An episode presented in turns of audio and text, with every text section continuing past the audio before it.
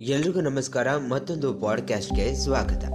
ಸುಖ ಬೇಕಂದ್ರೆ ಕಷ್ಟ ಸಹಿಸಿಕೊಳ್ಳಲೇಬೇಕು. ಅದು ಚಳಿಗಾಲ. ಆ ವಿಪರೀತ ಚಳಿ ತಡೆಯಲಾರದೆ ಅಲ್ಲಿ ವಾಸಿಸುತ್ತಿದ್ದ ಪ್ರಾಣಿಗಳೆಲ್ಲ ಒಂದೊಂದಾಗಿ ಸಾಯತೊಡಗಿದವು. ಇದನ್ನು ಕಂಡ ಮುಳ್ಳು ಹಂದಿಗಳೆಲ್ಲ ಒಂದೆಡೆ ಸೇರಿದವು. ಗುಂಪಿನ ಹಿರಿಯ ಮುಳ್ಳು ಹಂದಿ, ಮಿತ್ರರೇ, ನೀವೇ ನಿಮ್ಮ ಕಣ್ಣಾರೆ ನೋಡುತ್ತಿರುವಿರಲ್ಲ.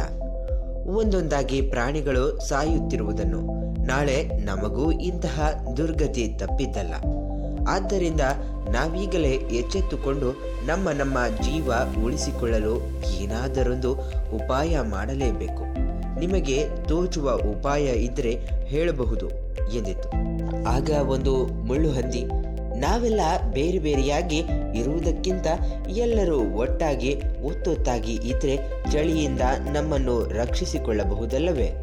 ಎಂದಿತು. ಇದು ಸರಿಯಾದ ಉಪಾಯ ಎಂದು ಒಪ್ಪಿಕೊಂಡ ಅವು ಅಂದಿನಿಂದ ಒತ್ತೊತ್ತಾಗಿ ಇರಲು ಪ್ರಾರಂಭಿಸಿದವು. ಇದರಿಂದ ಅವುಗಳಿಗೆ ಮೈ ಬೆಚ್ಚಗೇನೋ ಆಗುತ್ತಿತ್ತು. ಆದರೆ ಅವುಗಳ ಮುಳ್ಳು ಗರಿಗಳು ಒಂದಕ್ಕೊಂದು ತಗುಲಿದಾಗ ಗಾಯಗಳಾಗಿ ನೋವುಂಟಾಗುತ್ತಿತ್ತು. ಇದನ್ನು ಸಹಿಸಿಕೊಳ್ಳಲು ಇಷ್ಟಪಡದ ಅವು ಮತ್ತೆ ಬೇರೆ ಬೇರೆಯಾಗಿರಲು ನಿರ್ಧರಿಸಿದವು.